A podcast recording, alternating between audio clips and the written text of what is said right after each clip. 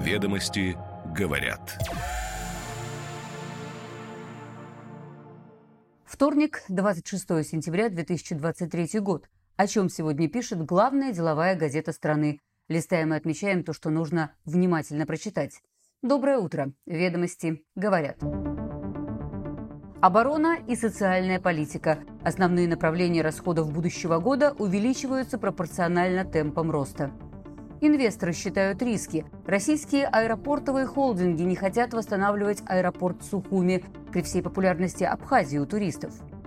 28 миллиардов рублей на выборы в Госдуму. Это самый большой объем ассигнований Центра сберкому на проведение парламентской кампании. ОСАГО с региональным характером. Из-за разницы в тарифах в разных точках страны одни водители доплачивают за других. За пять лет набежало 63 миллиарда.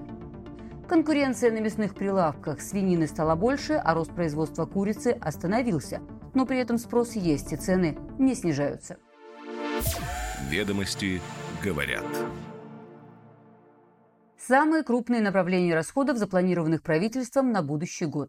Национальная экономика – 10,7%, 3,3 триллиона рублей. Социальная политика – 21,1%, 7,7 триллионов.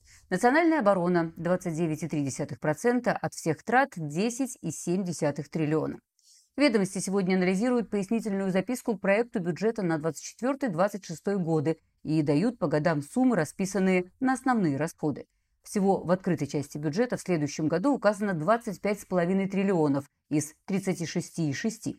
В частности, на обслуживание госдолга потребуется 2,3 триллиона рублей. В будущем году рост на 41% по сравнению с действующим бюджетом. Это связано с внутренними заимствованиями в 2022 году сверх плана. Значительно больше запланированного выделят в следующем году и на ЖКХ – 818 миллиардов рублей, это плюс 66%. В 2025 и 2026 годах, правда, эти расходы сократят. В разрезе госпрограмм больше всего расходов приходится на сохранение населения, здоровья и благополучия людей – 4,8 триллиона рублей в будущем году. Далее программы «Комфортная и безопасная среда для жизни» и «Достойный эффективный труд и успешное предпринимательство». Эксперты отмечают, что расходы на экономику резко сокращаются в реальном выражении с 2021 года, и выделенной суммы, вероятнее всего, хватит на выполнение программы «Минимум» в рамках процесса структурной трансформации. Для реализации же целей по импортозамещению и технологическому суверенитету необходимо, видимо, будет сдвинуть сроки вправо. В целом о бюджете говорят, что у него есть выраженный проинфляционный крен и даже называют проект расточительным, уточняя, что в процентах от ВВП мы тратили больше только в 2009-2010 и в 2020 году.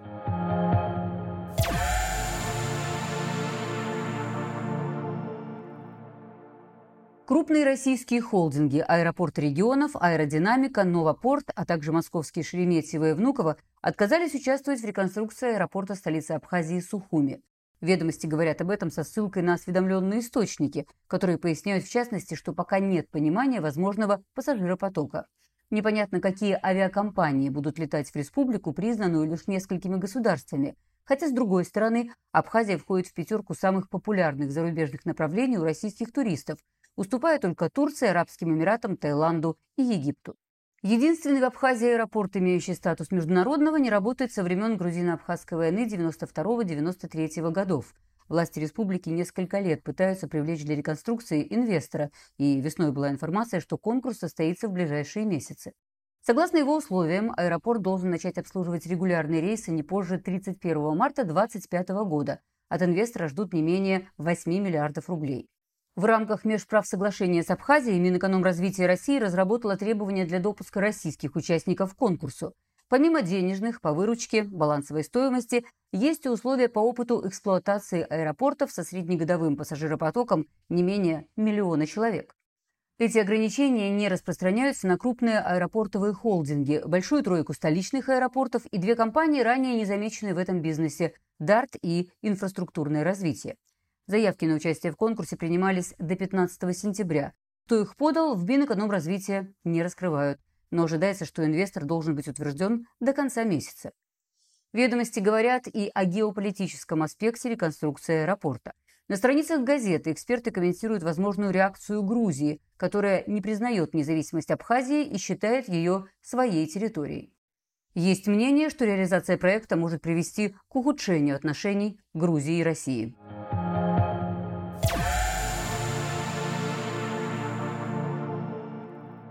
Центр избиркома выделят почти 28 миллиардов рублей на 2026 год, год парламентских выборов. Об этом говорится в пояснительной записке к проекту бюджета на 24-26 годы, с которой ознакомились ведомости, и ведомости говорят, что это больше, чем ранее планировалось. На изменение расходов повлияло увеличение бюджетных ассигнований на реализацию функций ЦИК в рамках парламентской кампании. Кроме того, выделены деньги на модернизацию системы «Газ-выборы», которую к тому же нужно запустить в новых регионах. На местные избиркомы тоже, разумеется, заложены расходы. Какая часть из 28 миллиардов пойдет, собственно, на сами выборы, в ЦИКе не поясняют. В 2021 году на все про все выделяли без малого 21,5 миллиардов. И тогда ЦИК отчитался, что на организацию выборов ушло около 19 миллиардов. Основная часть была распределена между избирательными комиссиями. По оценкам экспертов, которые сравнивают ЦИК с огромным холдингом, отделения которого есть в каждом муниципалитете, всего в России более 95 тысяч комиссий – а с учетом новых регионов уже, вероятно, около 100 тысяч. Работает в этой системе не меньше миллиона человек.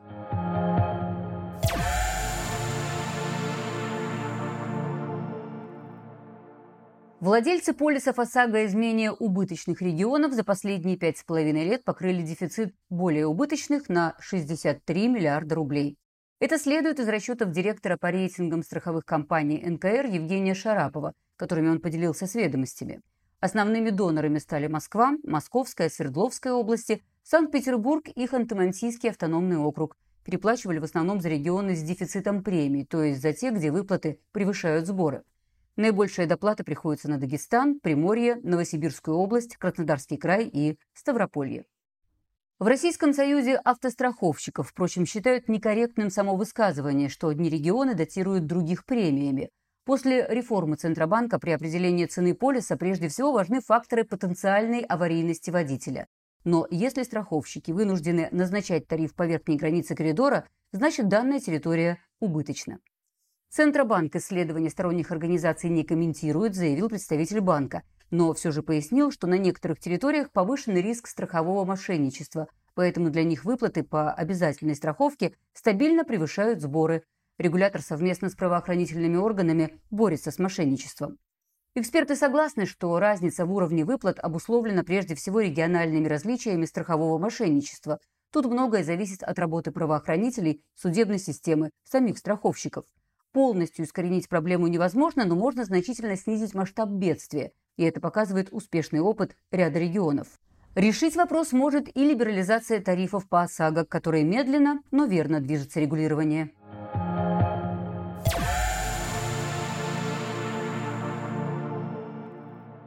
Рост производства курицы в России практически остановился, следует из данных Росстата. С января по август российские компании выпустили 4,3 миллиона тонн птицы в живом весе, что лишь на 0,7% выше аналогичного периода прошлого года.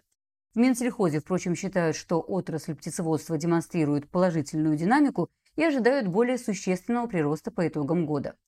У экспертов единого объяснения ситуации нет – Одни связывают ее с повышением предложения свинины. Тут рост почти 6%, и это мясо постепенно вытесняет птицу из сегмента промышленной переработки. Другие говорят, что ситуация не отражает какого-то глобального тренда. Просто Россия сейчас на 100% обеспечена мясом бройлера, а значит только экспортный потенциал может стать предпосылкой для роста производства.